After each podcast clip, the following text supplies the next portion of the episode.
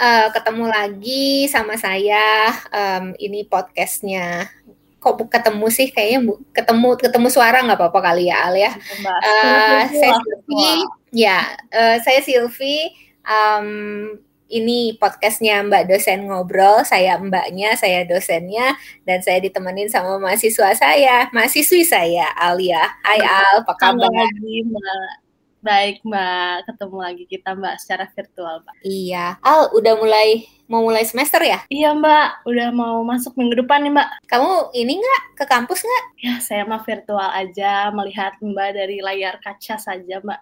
Oh gitu, kirain ya. mau ke kampus semester ini Al. Doanya gitu sih Mbak, doanya belum kabul. Atau mau semester dari luar negeri Al? Itu dia, boleh sekali. Mungkin itu kali ya Mbak ya? Kita ngobrolin itu hari ini? Iya boleh boleh Mbak.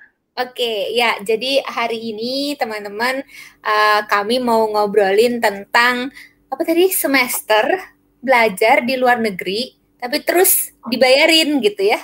Wah, mulai banget itu. Oke, okay, um, kita uh, punya teman ngobrol dua orang, jadi agak rame nih hari ini. Ada Azra sama ada Jamie. Apa kabar? Halo Mbak Sila. Halo Mbak ini ada Azra, teman-teman, ada Jamie, dan uh, dua-duanya tuh semester ini um, mendapat kesempatan buat menjalani semester di luar negeri. Kalau Azra, Azra di mana Azra? Uh, saya dapatnya di Belanda di Maastricht University. Weh. Azra suaranya agak gedein. Punten. Oke okay, oke. Okay. Oke. Okay. Jangan, jangan grogi, Zra. Azra, kamu kan lucu. Ayo, ayo bisa ya. Jangan gitu dong. Oke, okay, Azra di Maastricht ya. Udah di sana, Azra. Panggilannya apa sih? Ya, Mbak. Zra. Zra. Zra. Zra, oke. Okay. Uh, eh, kebetulan uh, saya udah sampai sini itu dari seminggu yang lalu, Mbak. Dan sekarang baru selesai karantin dan siap-siap untuk uh, masuk kuliah offline minggu depan. Weh, berarti pengalamannya sejauh ini pengalaman kuarantin ya? Betul, Mbak. Oke, kalau Jamie, Jamie mau ke mana, Jam? Aku kebetulan uh, dapet di University of Leeds di. United Kingdom Wee. di kota Leeds gitu, Mbak. Udah berangkat belum? Belum. Nah, kebetulan aku lusa nih udah mau berangkat. Jadi lagi persiapan deg-degannya nih sekarang. Kayaknya masih nah. packing Indomie kali ya, Mbak ya, Demi. Oh, bener. Itu udah harus, itu harus banget. Oh, gitu. Oke, oke. Kemarin aku lihat ada jadi teman-teman ini um, adalah sedikit dari sedikit dua orang dari sedikit penerima beasiswa uh, Indonesian International Student Mobility Awards dari Kemdikbud. Um, dan um, beasiswa ini memberikan kesempatan buat mereka spending uh, satu semester di luar negeri, di universitas di luar negeri dan semua biaya ditanggung. Wih, keren. Aku aja ngelihat ngelihat ininya, ngelihat uh, beasiswanya Al kalau hmm. kata nggak tahu ini kalian ngerti nggak istilah ini ngacai gitu. Jadi pengen Jadi ngerti, ngerti ya? deh. Ngerti banget dong ngacai. jadi pengen gila semua ditanggung gitu dan satu semester pula kan nah hmm. um, kita nggak akan ngobrolin bagaimana pengalaman mereka di sana karena hmm. uh, aku justru pengen tahu pengen bagi-bagi uh, dengan teman-teman yang lain adalah kok bisa gitu gimana caranya sampai dapet tuh gimana gitu dan aku pengen mulai dari ini deh kenapa kenapa pengen satu semester di luar negeri dengan kondisi kayak sekarang di tengah-tengah teman-teman yang lain yang yang mahasiswa tuh pengennya lulus tiga setengah tahun mm-hmm. udah konsentrasi fokus um, mm. kenapa tuh siapa yang mau duluan Jamie atau Azra Jamie aja dulu Boleh, so. silakan ah, Jamie ya udah aku dulu ya oke nah bener banget sih mbak sebenarnya aku ikuti Isma ini kayak gambling kan karena pertama covid lalu juga sebenarnya aku udah rancangan penelitian udah bab satu seminar kan oh. kemarin karena mau lulus di tahun ini rencananya hmm. nah cuman kayak pas ada program ISMA nih, aku kan tahu dari uh, kampus kan. Hmm. Nah, kayak menurutku ini kayak kesempatan yang langka banget dan sangat bermanfaat lah buat mahasiswa S1 karena kan kayak kita bisa dapetin ilmu baru nih dari universitas-universitas yang prestigious gitu kan. Hmm. Bahkan uh, banyak yang top 100 in the world juga dengan beasiswa lagi kan. Nah jadi ya kayak kita tahu lah biaya kuliah di luar negeri kan nggak murah. Terus jadi menurutku ini kayak kesempatan yang nggak boleh dilewatkan lah gitu. Karena ya udah aku biarin aja lah nunda kelulusan aku karena ini kayak apa ya? It's very worth it gitulah gitu Oh, sih. jadi buat Jamie ini berarti eh, kelulusannya jadi tertunda ya? Betul. Jadi aku Satu tahun depan semester. lulusnya. Satu semester gitu ya tertundanya ya? Mm-mm, bener mbak. Oke oke, sip sip sip. Kalau Azra kenapa? Az- eh, kalau tadi Azra manggilnya Kak Jamie ya berarti kan tahu ya. Jadi kalau Azra eh, ini semester ke lima. Ini jadinya semester kelima, Mbak. Oke, kenapa tuh memilih untuk eh ah pengen jalan-jalan dulu ah, jalan-jalan dalam tanda kutip gitu.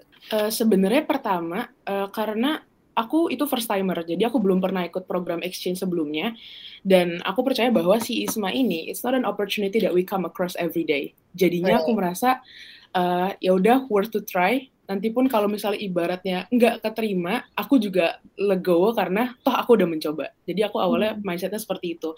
Eh, dan juga sebenarnya agak termotivasi karena pengen kuliah offline sih Mbak. Jujur udah agak capek untuk kuliah online dan begitu dapat opportunity buat kuliah offline di luar negeri dan dibayarin lagi. Aku aku nggak bisa nolak tuh udah.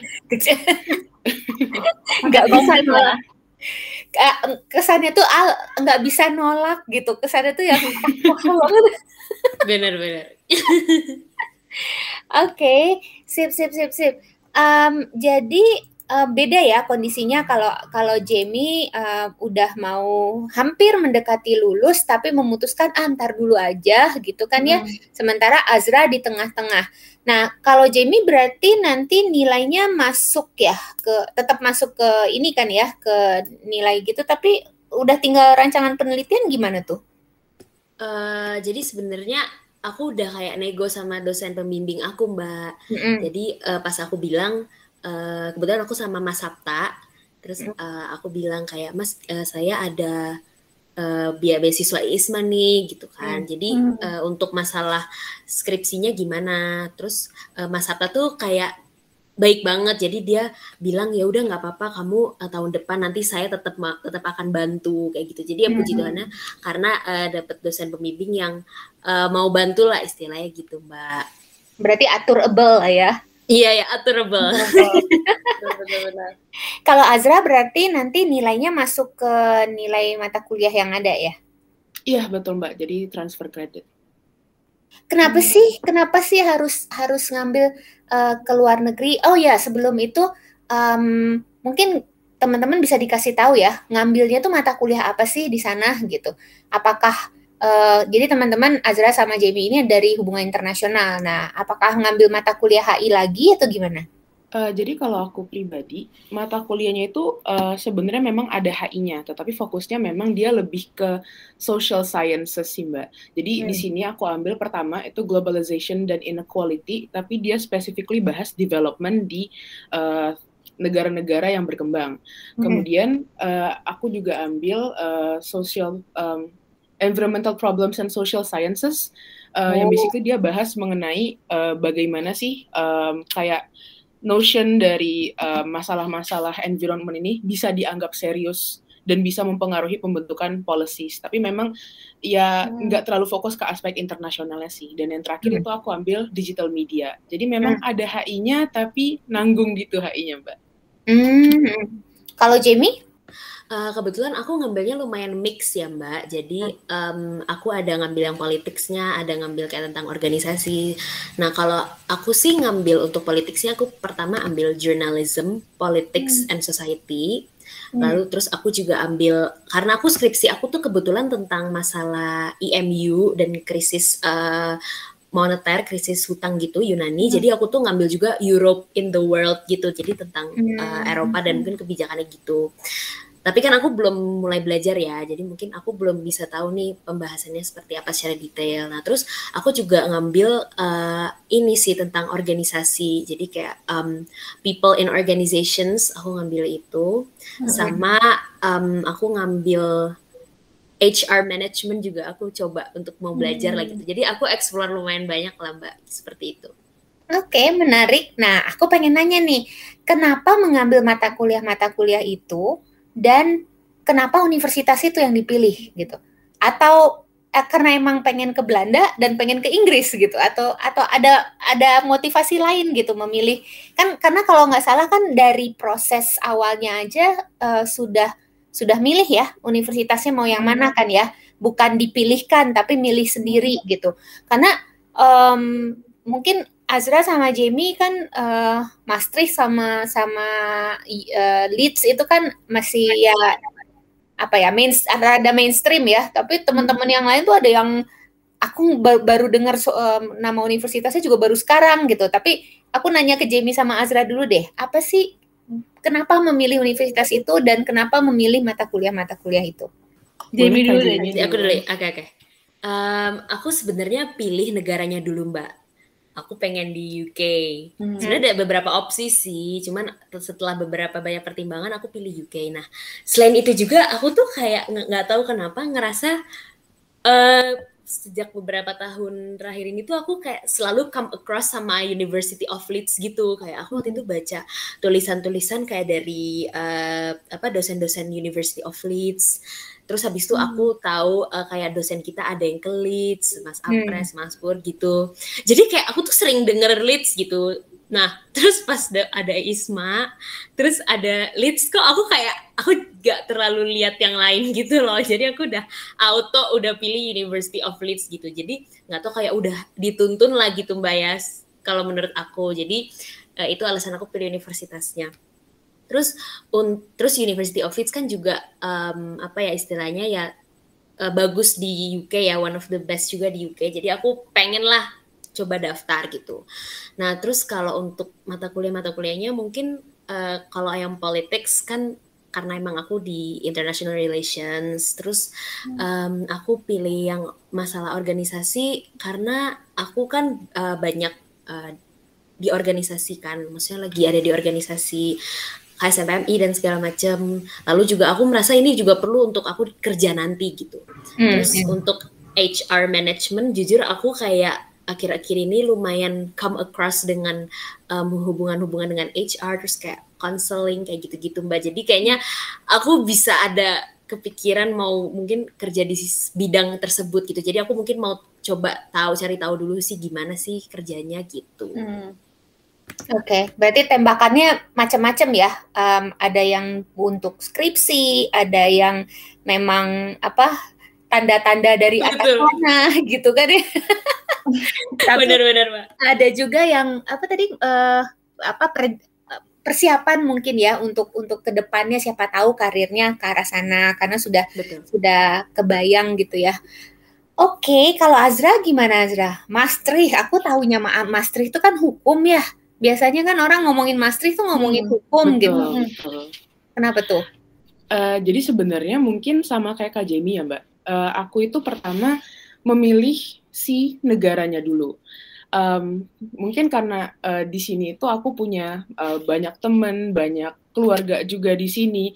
Jadinya tuh aku berpikir bahwa oh kalau aku pilih Belanda, perizinan ke orang tua akan jauh lebih mudah. Karena orang tua aku itu tipikal yang sangat protektif, Mbak. Dan aku berharap kalau aku hmm. pergi ke hmm. Belanda, pa, uh, kayak paling enggak ya nelponnya enggak 4 sampai 5 kali lah sehari ya 2 sampai 3 kali lah. Walaupun hmm. pada praktisnya ternyata ya 5 kali juga Mbak sehari diteleponnya sama orang tua.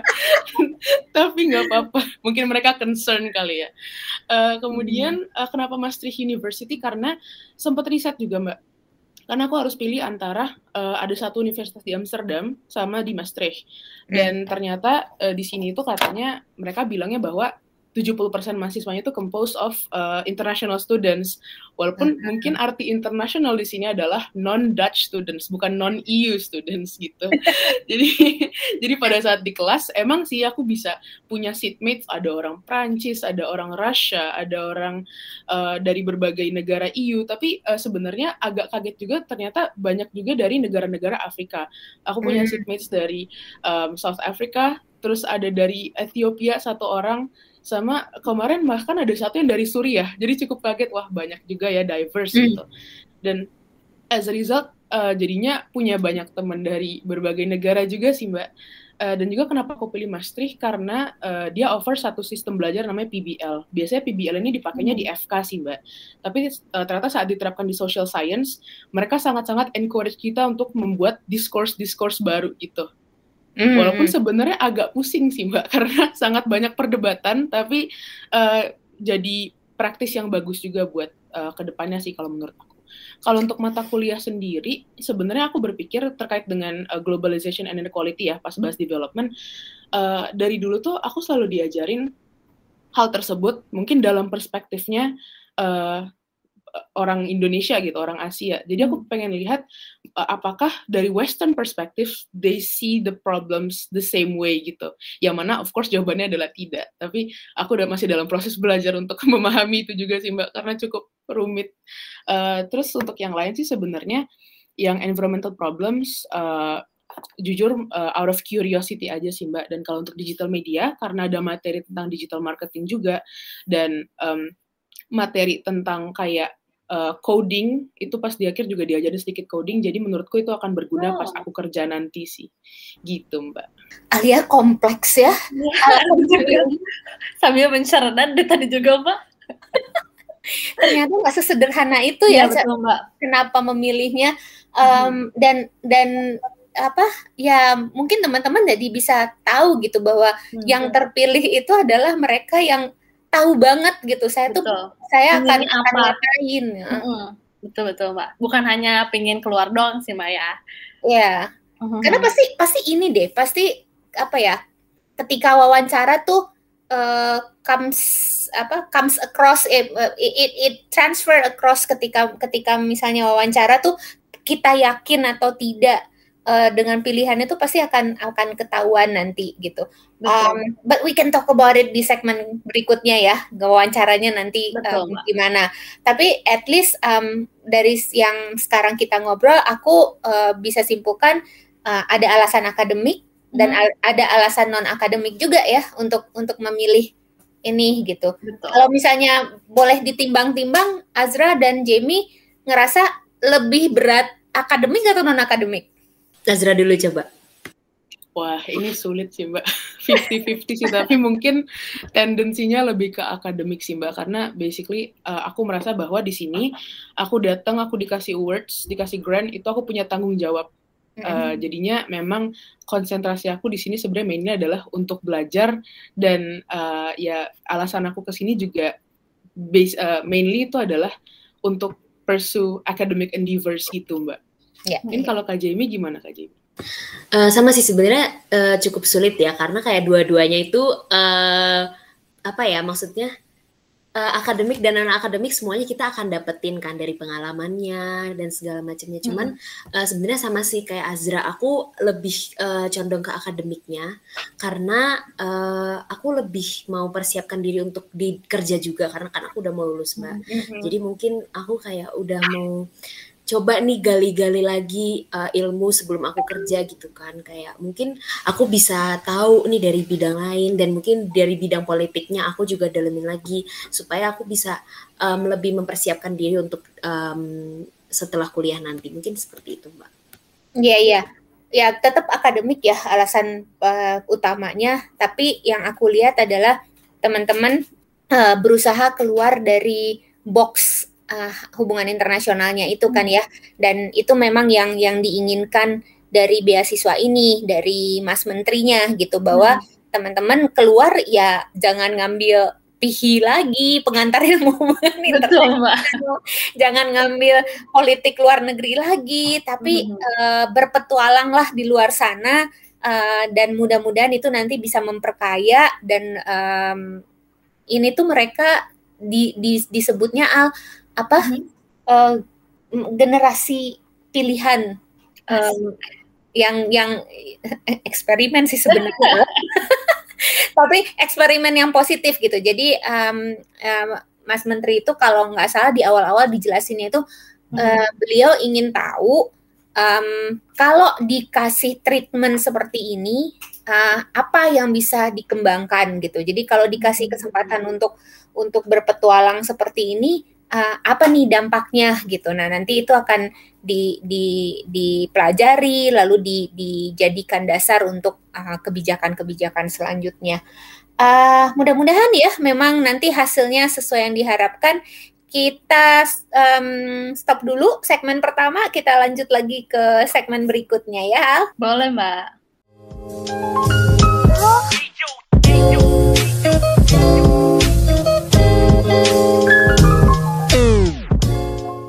Oke, uh, balik lagi. Tadi kita udah ngobrol tentang um, apa universitas dan mata kuliah yang dipilih oleh Azra dan Jamie dalam um, menjalani um, apa ya mobility-nya student kita nyebutnya student mobility belajar di negeri orang dibiayai oleh program yang namanya Indonesian International Student Mobility Awards. Hmm. Nah, ini ini salah satu nih sebenarnya kan salah satu alternatif bagi teman-teman kalau ingin merasakan studi di luar negeri. Um, dan hmm. kebetulan ini lagi trending nih uh, ISMA ini karena hmm. yang yang daftar aja ribuan al. Hmm. Yang kepilihnya berapa mbak? Berapa Um, eh, seribu dari dari pendaftar sekitar dua belas ribu yang kepilih wow. seribu tapi terus yang berangkat kayaknya nggak nyampe seribu karena sesuatu dan lain hal yang berangkat uh, eh, 800 hmm. atau 900-an. Yang sekarang sudah berangkat itu sekitar 400-an dan Azra salah satunya ya yang Hebat. yang udah berada di negara tujuan dan Jamie sebentar lagi beberapa hari lagi akan berangkat juga. Nah, kita balik dulu ke sebelumnya ke kan kalau kalau film-film itu kan ada apa uh, prequel gitu. Keren udah paling keren, paling keren, paling keren. prequel dulu. Belum belum keluar nih kutipannya Al. Oh iya, belum, belum. belum. um, ya, uh, kita balik lagi Azra, um, how did it start? How did you start gitu? Kenapa bisa Isma? Kenapa enggak yang lain gitu loh? Um, bagaimana memulai ini semua? Uh, sebenarnya mungkin uh, tahu Isma itu gara-gara ada lihat pengumuman di Instagramnya uh, IO Unpar dan tahunya juga pada saat Hamin satu pendaftaran. Oh sorry hari H pendaftaran. Jadi aku hanya punya waktu beberapa jam untuk memutuskan nih ikut atau enggak. Mm. Uh, dan pada akhirnya uh, aku berpikir bahwa uh, ya udah let's give it a try gitu.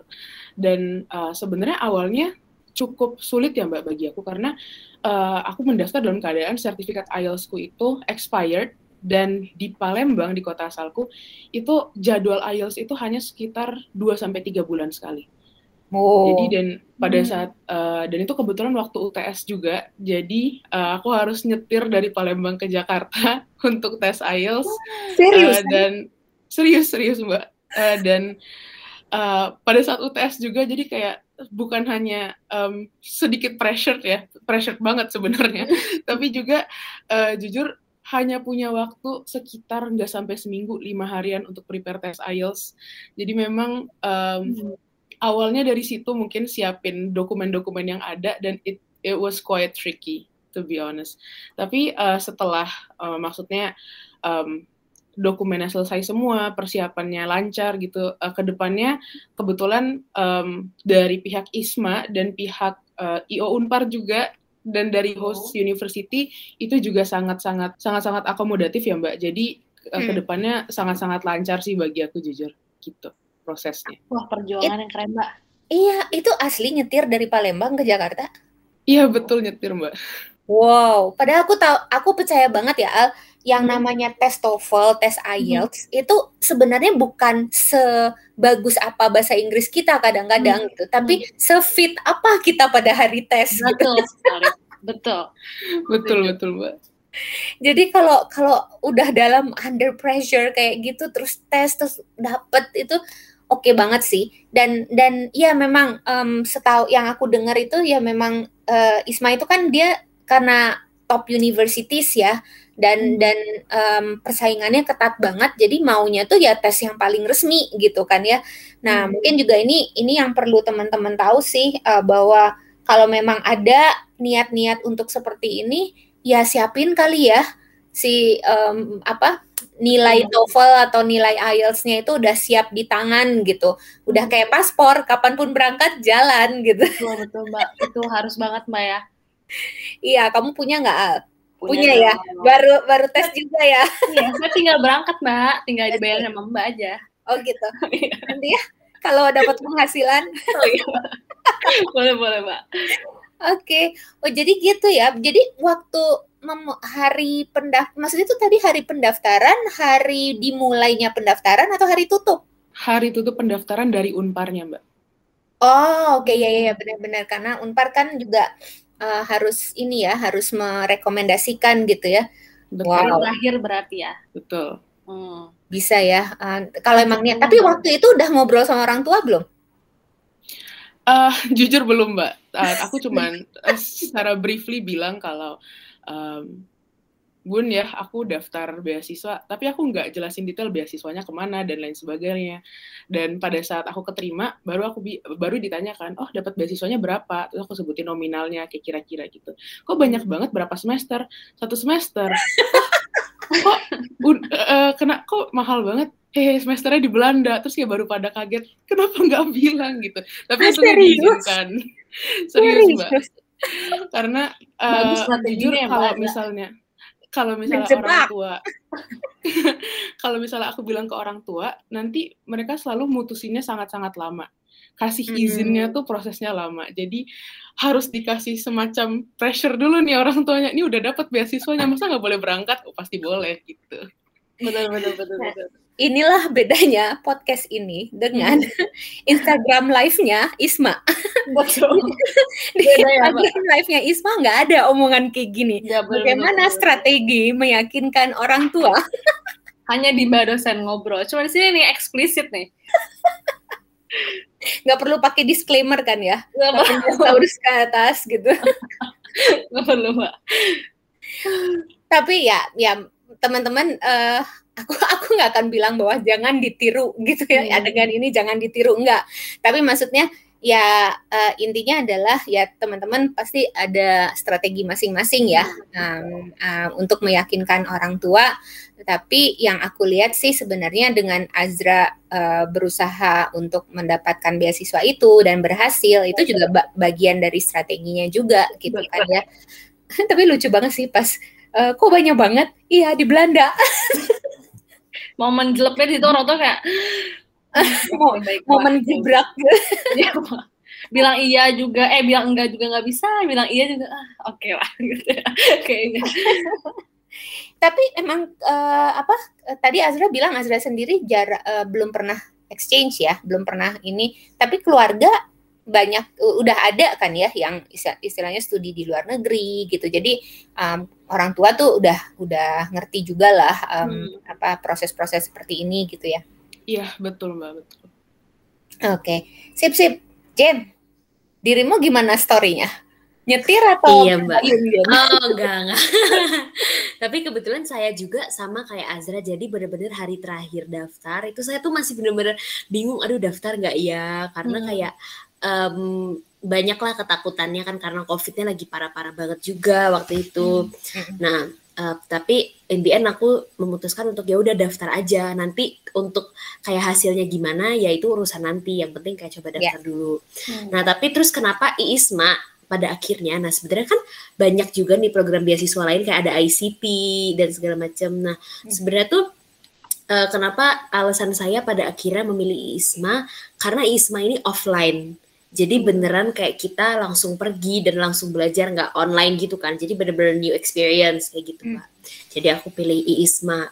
Nah, terus untuk tes IELTS-nya juga eh, mepet banget kayak itu cuman kayak Hamin 7 ya Zra kayak bener-bener itu pun lihat tanggal-tanggalnya tuh kebuk semua dan di Iya. Bandung tuh udah nggak ada tanggal jadi aku juga mau nggak mau harus ke Jakarta dan itu bener-bener wah ri- riweh banget gitulah jadi pada akhirnya tapi aku bisa dapet terus aku tes IELTS di Jakarta Eh, ya dan syukurlah lancar lah kayak gitu sampai sekarang kayak gitu lah Em, kalau aku mungkin beda ya sama Azra kan eh, sendiri dan kayak end baru kasih tau orang tua. Kalau aku em, sebenarnya kayak diskusi dari awal sama orang tua karena aku bingung kan ini aku mending ikut program yang online atau offline ya kayak gitu. Karena aku bener-bener bingung banget eh, Ya. dan banyak ketakutan gitu.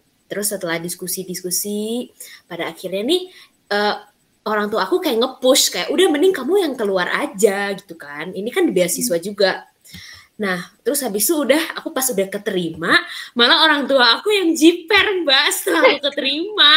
Kayak kamu jadinya pergi ke UK kayak gitu kayak.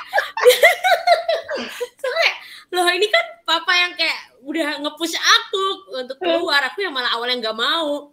Jadi udah jiper karena kan covid gitu kan. Terus habis itu ya Hmm. pokoknya lima bulan pula eh empat bulanan kan Iya. nah jadi kayak jiper terus kayak eh tapi ya in the end akhirnya dia tanda tangan juga tuh surat persetujuan orang tuanya kayak gitu kayak gitu aduh Banyak Jadi- strategi ya mbak. Jadi emang udah dari awal ya. Nah, em, aku pengen tanya ke Jamie deh. em, apa yang akhirnya bisa meyakinkan papa bahwa oke nggak apa-apa deh gitu.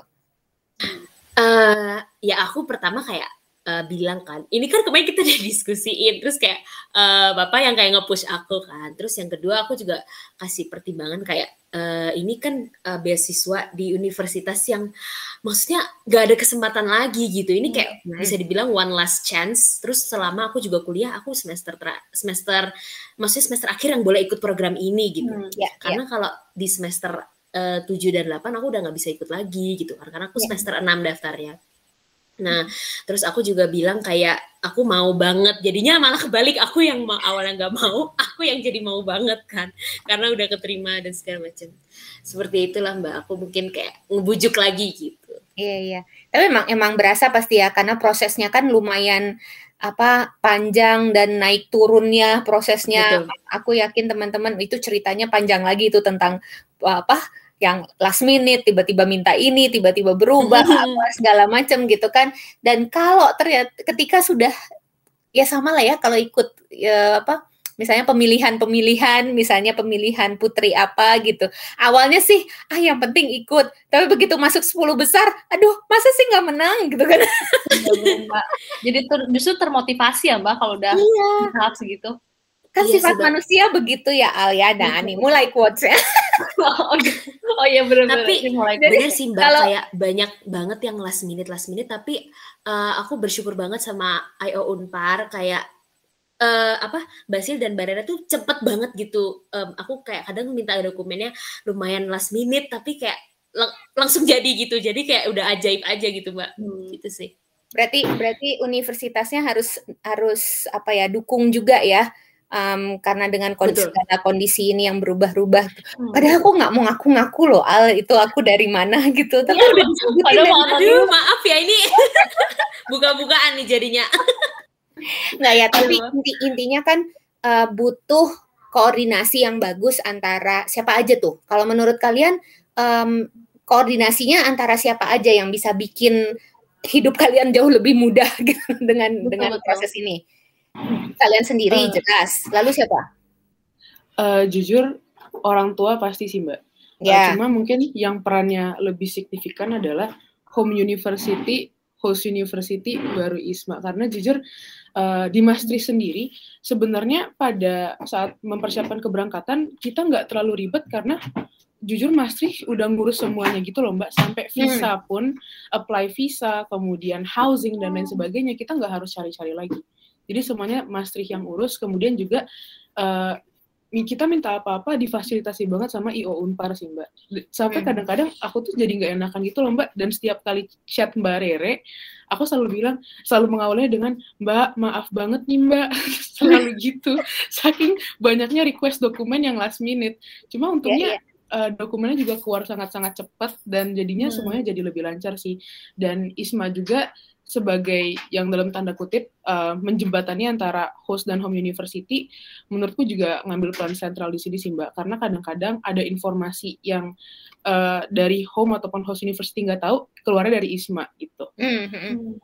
Ya berarti em, apa eh, benar-benar harus ini, ini mungkin apa ya info juga buat teman-teman yang mau daftar batch berikutnya kali ya bahwa eh, pemilihan universitas itu penting banget ya Hmm. universitas tujuan karena ada yang mungkin siap untuk membantu segera ada juga yang em, mungkin bukannya tidak siap tapi kalau yang aku ingat itu mereka tuh sebenarnya em, jadwal penerimaan mahasiswa barunya tuh udah udah ber- ber- udah lewat gitu Hmm. jadi kadang-kadang kan kalau di luar negeri mereka kan ya ber- bekerja berdasarkan jadwal-jadwal itu gitu kan ya Em, jadi em, dan kelihatan banget kayaknya eh, universitas mana yang sudah terbiasa. Tadi kan Azra bilang Maastricht itu 75% ya?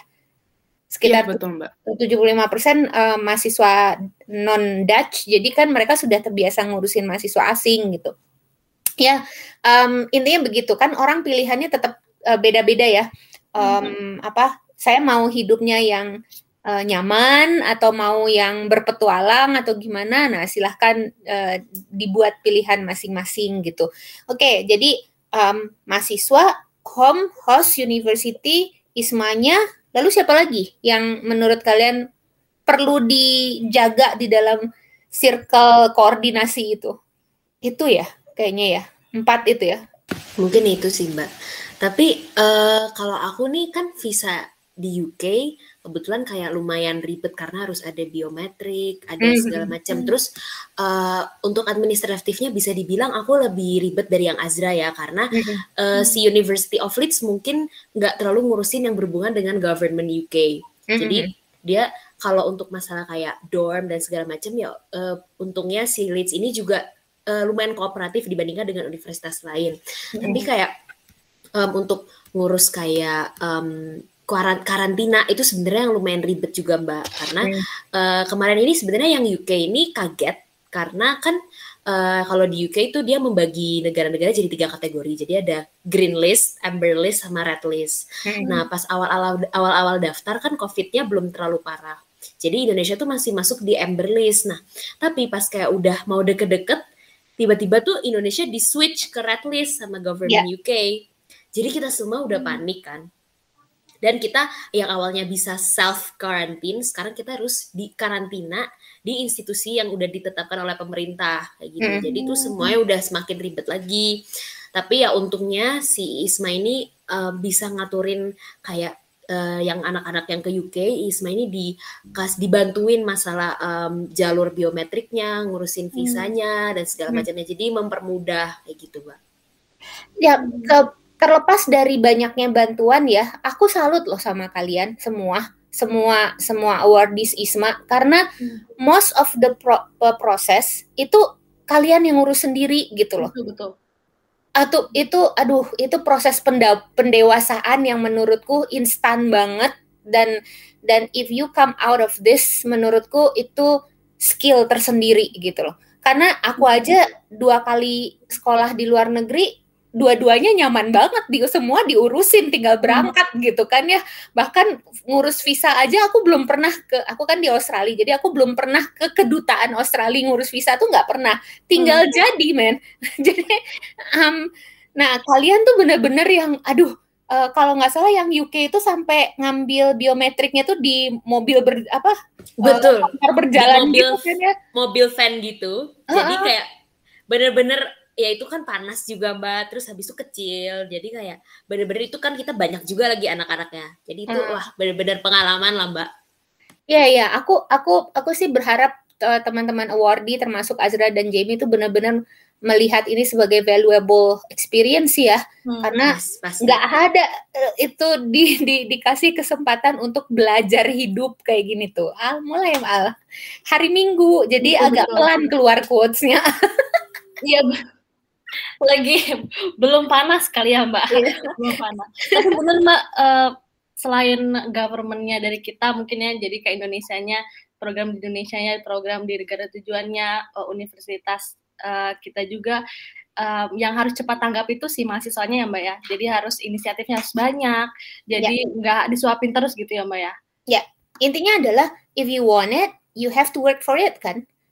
Um, dan dari cerita-cerita Azra sama Jamie tadi semua ya gitu. Kalau misalnya tad- mereka tadi di awal tuh udah aduh hoream kalau kata orang Sunda ya. Apa sih hoream tuh bahasa bahasa Indonesianya? Malas gitu ya Mbak ya. Males uh, overwhelmed kata orang Indonesia. Males.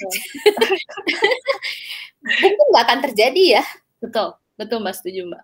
maka em, apa akan akan tidak diambillah kesempatan ini gitu loh. Tapi, tapi ya pengalaman mereka menunjukkan bahwa eh, usaha itu membuahkan hasil akhirnya gitu.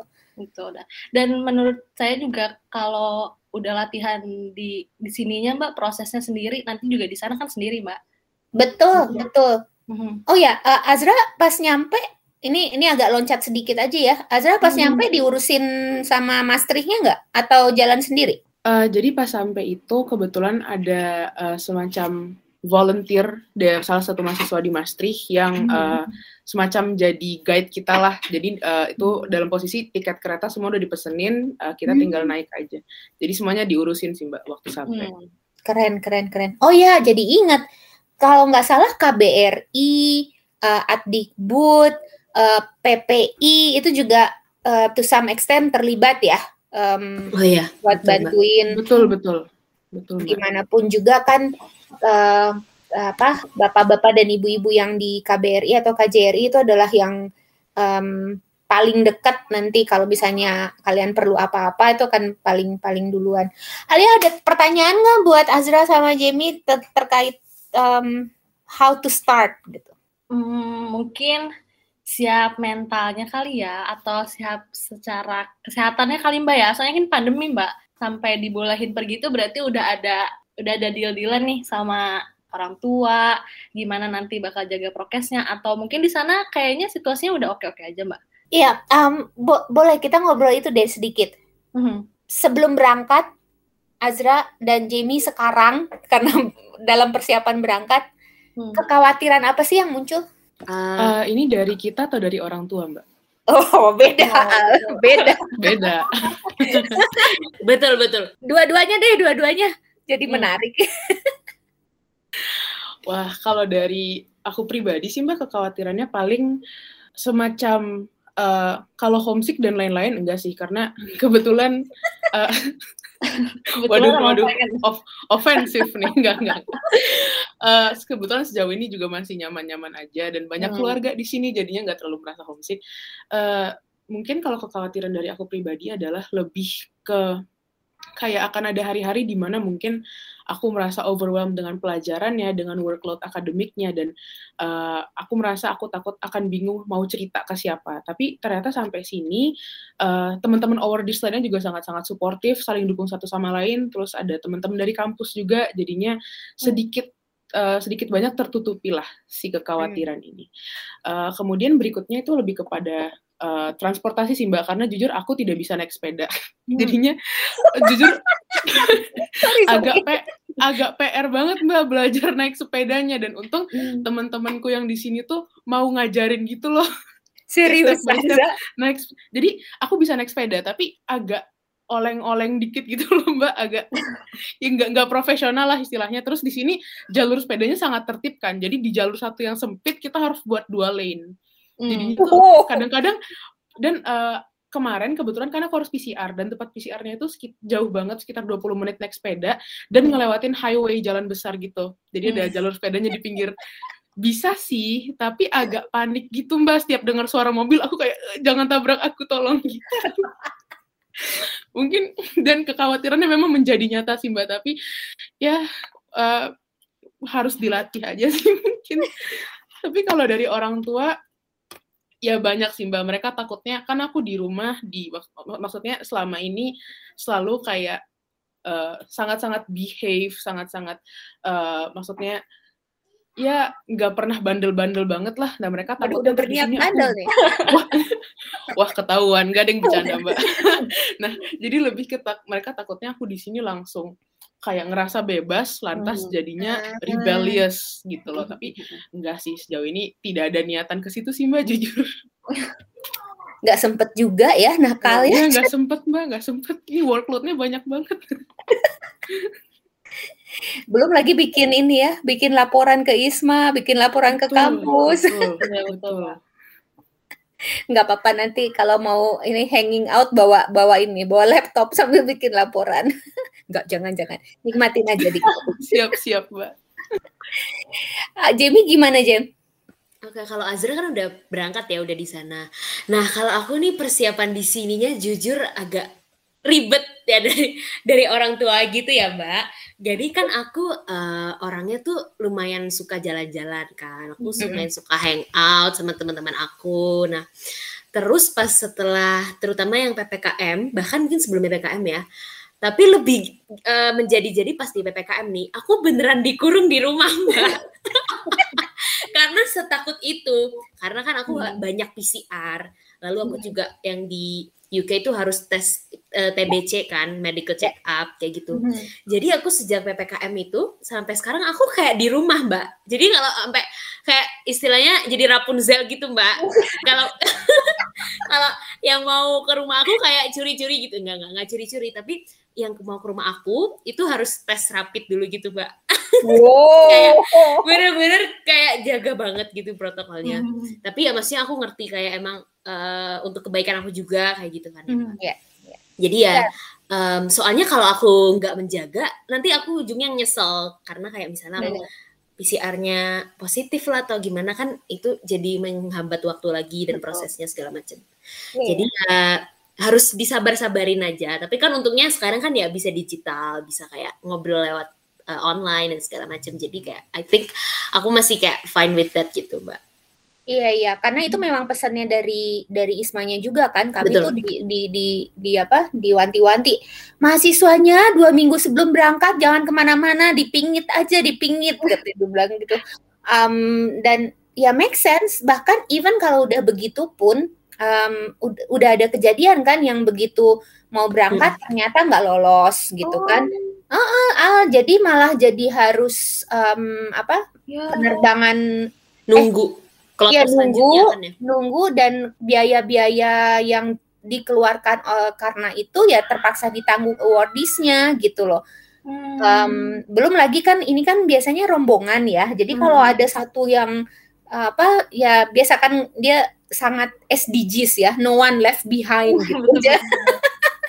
jadi jadi um, diupayakan semua berangkat bareng dan semua balik bareng gitu. Nah, oh. begitu ada satu yang bermasalah, satu dua yang bermasalah, yang efek ke yang lain juga betul, gitu. Betul, betul. Hmm. Jadi ini teman-teman juga dilatih untuk bertanggung jawab ya bahwa whatever I do itu bukan cuma ngefek ke saya, tapi juga ngefek ke kelompok yang lebih besar, bahkan juga ke negara gitu. Hmm. Termasuk nanti ketika di sana gitu, apa tindak tanduk, kebiasaan segala macam gitu ya benar-benar lah definisi duta bangsa ya. As asik. Udah deh, nggak salah pilih mbak, nggak salah pilih nih kita narasumbernya mbak. Uh, gitu ya. Jadi um, kita akan mendengar cerita-cerita hebat dari mereka berdua nanti. Ya. Al ada ada pertanyaan lain nggak Al buat mereka Al?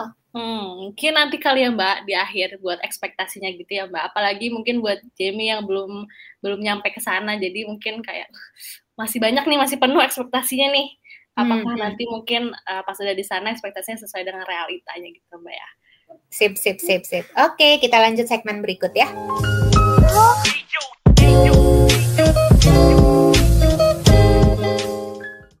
Oke, tadi sudah ngobrolin how it started. Jadi gimana Azra dan Jamie memulai prosesnya untuk akhirnya terpilih jadi awardee untuk belajar satu semester di luar negeri, um, dikasih beasiswa sama pemerintah kita lewat program IISMA.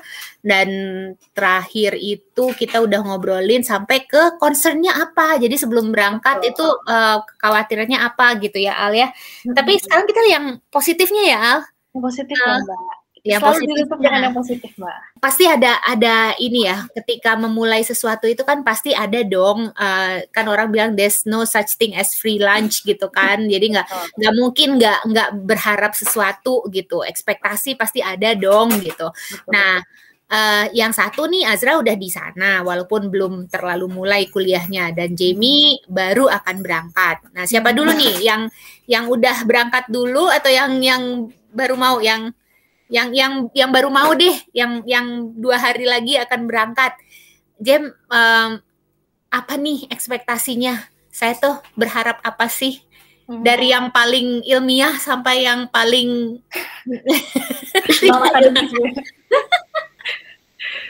Oke oke, mungkin uh, ekspektasinya uh, benar ya. Jadi ya pasti yang paling pertama ilmunya ya, secara akademis kayak aku pengen dapetin uh, ilmu yang dari si negara UK ini kayak uh, kan aku pembahasannya tentang Eropa dan tentang UK yang mungkin uh, belum aku dapetin di universitas di Indonesia. Nah, mungkin pertama dari ilmu, lalu juga um, kan ada kayak book knowledge and street knowledge gitu kan. Jadi aku nggak cuman mau book hmm. knowledge-nya, tapi kayak street knowledge-nya nih kayak maksudnya um, kehidupan aku mandiri kan di luar hmm. negeri tanpa apa jauh dari orang tua.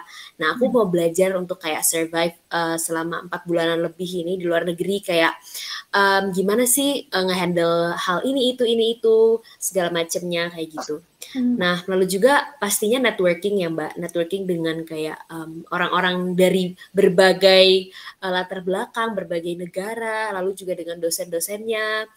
Um, terus juga networking dengan teman-teman di yang ke Leeds nih, kan ini kan dari berbagai university kan kita hmm. di seluruh Indonesia. Jadi kayak networkingnya diperluas dan ya ekspektasinya juga bisa inilah bawa nama baik uh, Unpar dan juga Indonesia keluar kayak gitu. Sip, sip, sip aku pengen tahu sih nanti uh, setelah uh, ada di UK yang mana nih ekspektasinya yang tercapai, yang mana yang um, belum terlalu tercapai gitu. Tapi nantilah ya itu obrolan kita beberapa bulan ke depan gitu. Nanti yeah. kita kita ajak Jamie ngobrol lagi kali ya Al nanti. Boleh boleh boleh banget Pak. Okay. Siap siap. Kalau Azra gimana Azra? Uh, ekspektasi yang pertama dan yang paling cepat terpenuhi adalah aku expect dapat wake up call di sini. Maksudnya adalah oh. melihat banyak orang yang udah pinter banget, sukses banget, udah banyak banget pengalamannya. Hmm. Padahal baru freshman. Banyak yang anak-anak yang uh, baru masuk, maba istilahnya, tapi dia udah volunteer tiga tahun. Dia udah diriin oh, satu, oh. misalnya movement ataupun organisasi. Aku ketemu satu temanku yang udah, padahal umurnya baru 17 tahun, jadi dia termasuk early juga masuk kampusnya. Dan dia buat satu movement untuk semacam bersihin pantai di Cyprus. Jadi maksudnya uh, banyak ketemu orang-orang keren yang walaupun bikin aku insecure juga, tapi jadinya uh, kasih aku wake up call bahwa lihat nih di uh, di luar sana tuh banyak orang yang jauh lebih hebat daripada kamu. You have a lot to catch up on hmm. dan jadinya jadi motivasi tersendiri sih buat terus belajar dan upgrade kemampuan diri gitu mbak dan kemudian mungkin ekspektasi berikutnya adalah uh, aku expect di sini jujur um, kayak aku bak uh, sebenarnya bukan expect sih uh, awalnya dari concern aku concern bahwa bakal sulit bagi aku untuk um, dalam tanda kutip to integrate myself within the society karena budayanya sangat-sangat beda kan dan cara hmm. bertemannya juga beda hmm. banget. Tapi at the end of the day ternyata orang-orang sangat welcoming dan sangat um, maksudnya sangat dalam tanda kutip uh, quite warm lah. Aku selalu diajak ngobrol, selalu ditanya-tanyain, eh kamu dari mana? Kamu belajar apa di sini? Ntar kita pulangnya bareng yuk, ngopi yuk, nongki-nongki yuk, gitu-gitu. Jadi orang-orang juga sangat serius serius mbak itu, itu jadi juga sangat uh, ini aja uh, apa um, lagi di kampus terus ada yang nyamperin gitu Enggak, jadi kebetulan classmates kan ngobrol-ngobrol, ah, kenalan, ah. terus ya udah se, se, se fluid itu. Jadi oh, okay, uh, okay, okay, sangat-sangat yeah. ngalir aja. Padahal aku expectnya bahwa oh it's very it will be very hard for them to accept me here gitu loh. Hmm. Jadi uh, terus mungkin uh, yang hal lainnya adalah um, koneksi pasti sih mbak. Maksudnya uh, jadinya sekarang bahkan awalnya aku kan tidak tidak berencana untuk um, mengikuti terlalu banyak kegiatan di sini. Karena juga takut workloadnya dan lain sebagainya terus ditambah dengan PBL jadi kayak uh, satu pertemuan tuh aku bisa baca bacaan 4 sampai 5 gitu. Jadi itu sangat-sangat banyak. Kaget juga sih mbak. Dan itu untuk satu matkul. Terus jadi kayak banyak banget yang harus dilakukan kan. Uh, tapi ujung-ujungnya karena uh, aku berteman sama salah satu orang yang jadi uh, eksekutif boardnya Amnesty International di Maastricht, hmm. jadinya aku ikut diajakin. Nah jadi itu salah satu benefit dari ya banyak-banyak bahasa basi dan SKSD di sini hmm. gitu mbak. Iya iya iya iya. Ya ya um, dan Belanda itu kan memang negara yang sangat uh, kental dengan aktivismenya ya. Hmm. Um, ya betul, Bukan betul. aktivisme dalam arti demo ke jalan, enggak enggak gitu, tapi hmm um, activism dalam arti do something for the community, do something for the world, for the earth, hmm. gitu-gitu. Um, kalau nggak salah juga ada alumni kita kan yang uh, ke Waganingan kan, yang yang yang juga apa into the environment kayak kayak hmm. gitu kan. Dan memang tempat yang paling tepat sih untuk mempelajari aktivisme. Nah, aku udah mau booking nih. Nanti Azra pulang dari sana masuk ke kelasku ya semester depan ya. Iya, boleh, boleh. Hukumnya. Karena um, ada juga kan, ya maksudnya gini loh. Uh, kita tahu kayak Amnesty International. Um, jadi nanti mungkin Azra akan mengalami bagaimana uh, terlibat dalam Amnesty Inter, uh, kegiatan seperti Amnesty Internasional tapi yang di negara lain gitu. It might be different ya. Tahu siapa tahu beda dengan yang yang terjadi di Indonesia gitu. So nanti sharing ya di kelas ya. Um, siap, dan siap, Mbak, boleh. bisa dibilang ini sih sebenarnya yang kami harapkan juga dari kampus gitu loh. Hmm. Jadi teman-teman nanti begitu pulang bawa pengalaman gitu dan dan siap-siap nih nanti jadi selebriti ya pas pulang di, diminta sharing di acara apa acara apa masuk ke kelas gitu siapkan ya boleh, boleh Mbak, siap Mbak. Jamie juga nih. Siap, siap Mbak. Kalau Jamie kayaknya nanti lintas jurusan. Ada hmm. jurusan lain juga yang minta jangan-jangan. aduh, aduh. um, ya, tapi itu menarik loh. Uh, uh, um, Azra kan bisa dibilang baru seminggu ya di sana, hmm. dan dan wake up call itu menarik sih. Baru seminggu tuh Mbak, udah up kok. Apalagi nanti 4 bulan. Iya. Um, dan dan dan apa ya? Itu kayaknya memang bukan ilmu saja sih yang hmm. harus di di eh, expect didapatkan, tapi juga hal-hal lain dan itu makanya uh, kalau aku nggak salah benar nggak? Kalian tuh cuma ngambil empat mata kuliah ya?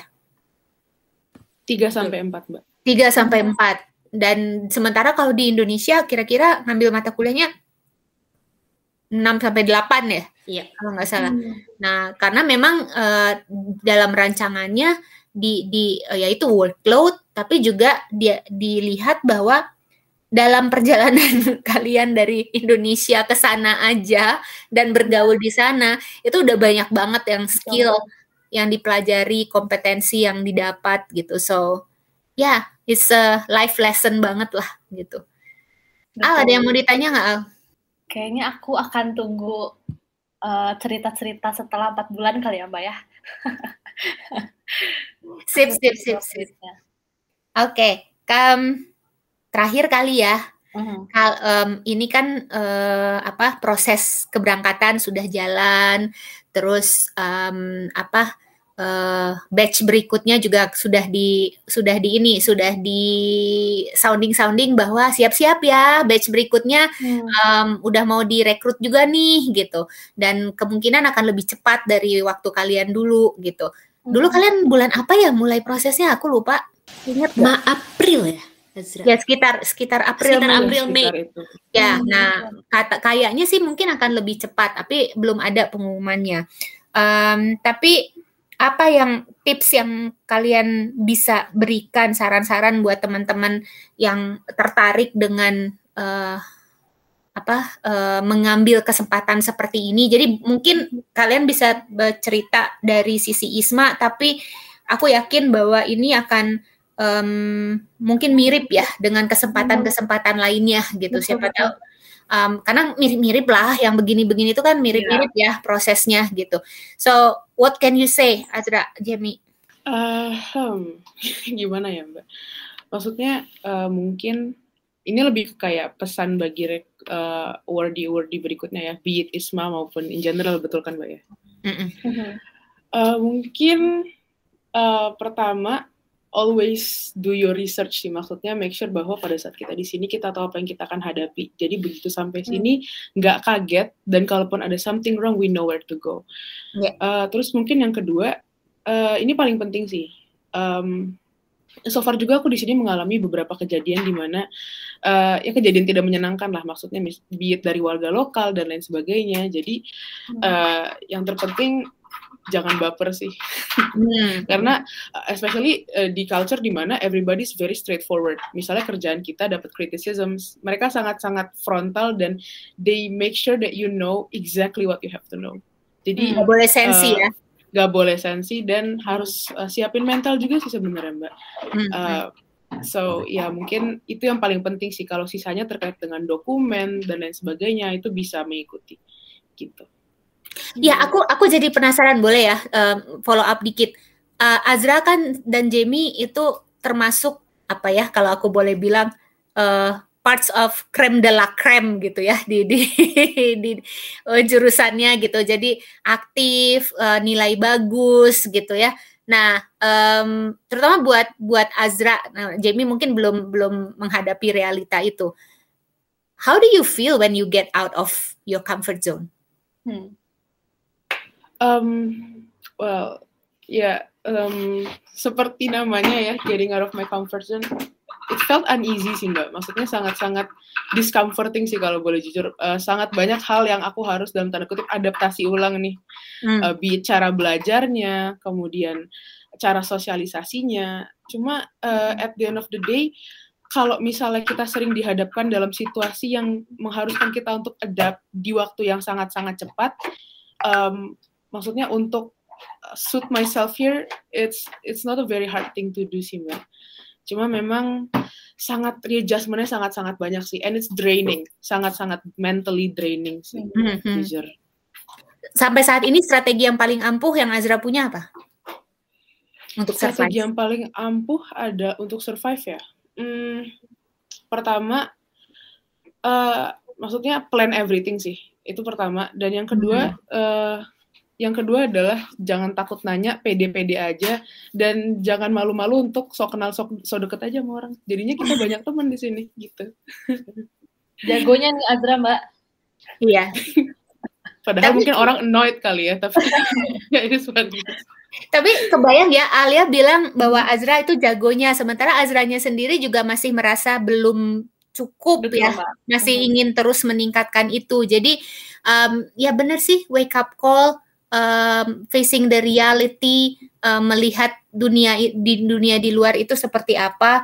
Uh, jangan sampai ya makanya aku bilang bahwa kalian tuh mendapatkan kesempatan yang kesempatan emas banget gitu karena kadang-kadang kan ada orang yang men, me, apa ya menghadapi realita tahu dunia luar itu udah lulus gitu betul aduh sayang banget mbak itu Iya dan dan salah satu jebakan Batman itu ya di kampus itu ya jebakan hmm. Batman um, bahwa ketika kita berprestasi di dalam kampus itu kan naik tuh ya harga diri, reputasi oh. semua naik tuh ya. Naik gitu pelan-pelan iya. pelan.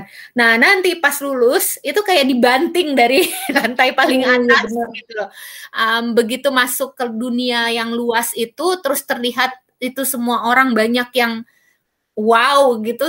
Itu hmm. kayak kayak harga diri itu dibanting banting ke dasar yang paling dasar gitu. Hmm. Nah, kalau tidak menyiapkan cushionnya, tidak menyiapkan apa ya uh, pengamannya bisa hancur lebur sih sebenarnya. Jadi um, benar sih kata Azra, jadi harus planning, harus um, terus berusaha gitu. Thank you ya Azra ya um, ininya uh, saran-sarannya. Jamie gimana? Oke, mungkin aku nambahin juga ya dari Azra dan mungkin menanggapi Basil tadi sedikit kayak bener Mbak, uh, mungkin uh, anak-anak yang di semester aku terutama banyak yang nanya gitu ke aku kayak, um, kok kamu masih kayak mau belajar lagi ya dalam tanda petik belajar lagi kan udah semester segini, kenapa nggak kamu kayak uh, lebih explore ke magang dan hal hmm. lain sebagainya? Ya, ya sebenarnya of course aku juga punya concern di situ dan ada insecurity lah di dalam situ kan ya Mbak, karena ya. mungkin aku juga lebih aktifnya banyak kayak di lomba dan segala macam. Nah tapi menurutku nggak akan habis kok waktu kita gitu kayak kita kalau bisa masih ada kesempatan buat belajar menurutku it's a very great opportunity gitu untuk kita kan mm-hmm. belajar.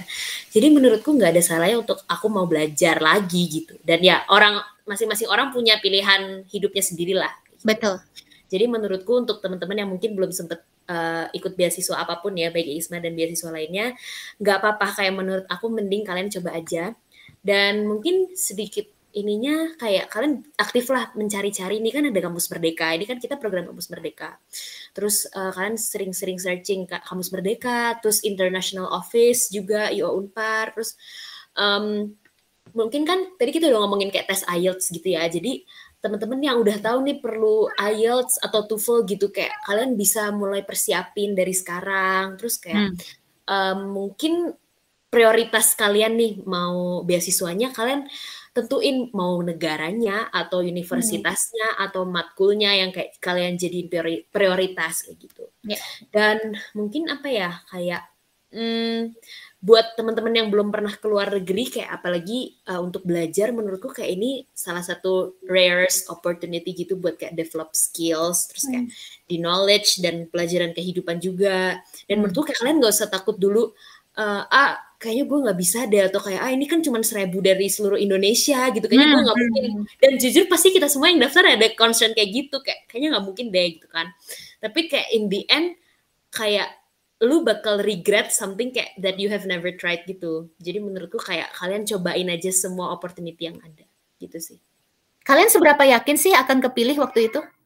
Dari 100% Enggak ya Azra ya. Kita juga kayak gujak gacik uh, gak yang fully confident sih. Tapi Azra gimana Azra? Kalau aku jujur 99% nggak yakinnya sih.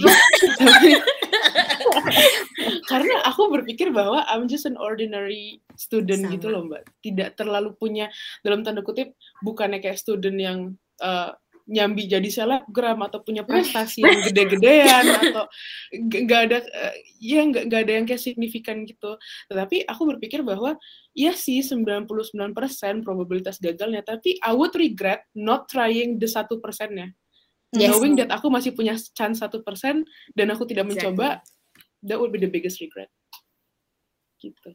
Setuju setuju setuju. Keren. Ih keren kuat mbak sih sampai geleng-geleng deh tadi nih. Keren banget.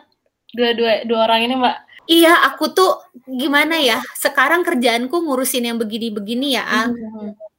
sementara di waktu aku kuliah nggak ada kesempatan kayak gini ya, sumpah betul, asli nggak ada kesempatan-kesempatan kayak gini dan um, dan itu tuh kayak hukum alam gitu loh mm -hmm. uh, setiap kita aku aku ngerasain ya dulu aku sendiri ngerasa bahwa dulu zaman gua kuliah ke mana ya hmm. kesempatan-kesempatan kayak iya, gini ya, gitu. Betul. Terus dan itu terus kalau setiap misalnya kita posting sesuatu di uh, perkembangan, misalnya mahasiswa dikirim magang atau mahasiswa dikirim ke luar negeri gitu, itu selalu pasti ada alumni yang berkomentar, e, kenapa zaman saya tidak ada? Iya pasti ada yang begitu. So so benar banget kata dua uh, cewek-cewek ini, dua dua dua uh, perempuan hebat ini bahwa um, ya grab the opportunity ya. Hmm. Kapan lagi kalau nggak um, pasti ada momen-momen yang um, aku ambil permisalannya nih kayak kayak dulu waktu aku studi ya. Um, tadi Azra udah sempat bilang uh, kekhawatiran bahwa nggak akan bisa ngikutin pelajarannya dan hmm. jangan khawatir. Um, Mudah-mudahan enggak, tapi kalau misalnya kalian ngalamin, let me know ya nanti. Kalian nemuin nggak momen di mana kalian ngomong ke diri sendiri, why the mm, did I start this? gitu. dan dan aku dulu ngalamin itu apalagi pas pas um, studi S3 gitu ya hmm. uh, doktoral gitu. Kan panjang tuh ya mudah-mudahan kalian satu semester jadi nggak ngalamin gitu. Tapi aduh kenapa sih gue harus ikut ini dulu? gitu kenapa dimulai? gitu kan ya. Tapi ya ketika itu udah di ujung membuat tersenyum dan gitu deh hmm. jadi um, oh ya satu lagi uh, tadi yang yang uh, Jamie bilang soal tes IELTS gitu ya dulu aku uh, waktu mulai kuliah apa lulus kuliah ya uh, bapakku berpesan bahwa kamu bikin paspor bikin hmm. paspor walau kan belum mau ke luar negeri bikin katanya hmm. jadi uh, uh, anggap paspor itu adalah KTP um, ternyata aku merasakan manfaatnya jadi walaupun spending money gitu ya eh, dan lumayan ya untuk bikin paspor tapi ready gitu ketika ketika apa ketika dibutuhkan udah ada gitu dan apa setiap pasporku habis pasti aku perpanjang Betul. Walaupun walaupun pas mereka lama tuh dicapai paling baru satu iya, gitu. Tapi perpanjang aja ya, Mbak ya. Perpanjang aja hmm. gitu. Nah, sekarang kayaknya perlu ditambah list itu ya. Betul. Nilai nilai IELTS, nilai TOEFL. Betul. Dan uh, investasi kan kalau sekarang seminar-seminar tuh ada tulisannya ya investasi lima puluh ribu gitu kan ya oh, nah iya. ini nggak apa-apa lah investasi IELTS yang resmi jangan hmm. mengandalkan yang apa gratisan dari kursus gitu ya um, toh berlakunya lumayan dua tahun gitu kan ya um, karena ya siapa tahu you will be the next Azra dan the next Jamie Oke. Okay. keren keren keren. Thank you banget ya girls. Um, really appreciate it. Mudah-mudahan apa yang kalian share bisa menginspirasi teman-teman yang lain. Um, nanti uh, pengen banget denger cerita-ceritanya yang unik-unik. Um, so mudah-mudahan uh, kalau kayak drakor satu bulan kemudian gitu kan. One over kita akan ngobrol lagi sama Azra sama Jamie dan um, mereka bisa cerita-cerita lagi. Thank you Alia. Ada yang mau ditanyakan terakhir? Enggak ya? Thank you enggak ada. Udah cukup mbak. Saya saya mau tahu update nya nanti mbak. Sip sip. Kita ngobrol lagi. Jamie safe trip ya. Thank you Mbak Sil. Amin. Doain aja ya teman-teman. Azra enjoy the life there Siap, Mbak, siap. Kalian akan ngalamin winter ya? Iya, betul. Oh iya dong. Have a nice um, apa uh, winter season dan mudah-mudahan kalian bisa selamat uh, sampai kembali ke Indonesia amin, amin, membawa amin, amin, membawa apa yang kalian ingin bawa dari luar sana. Thank you. Dadah. Thank you Mbak Sil Alia. Bye bye.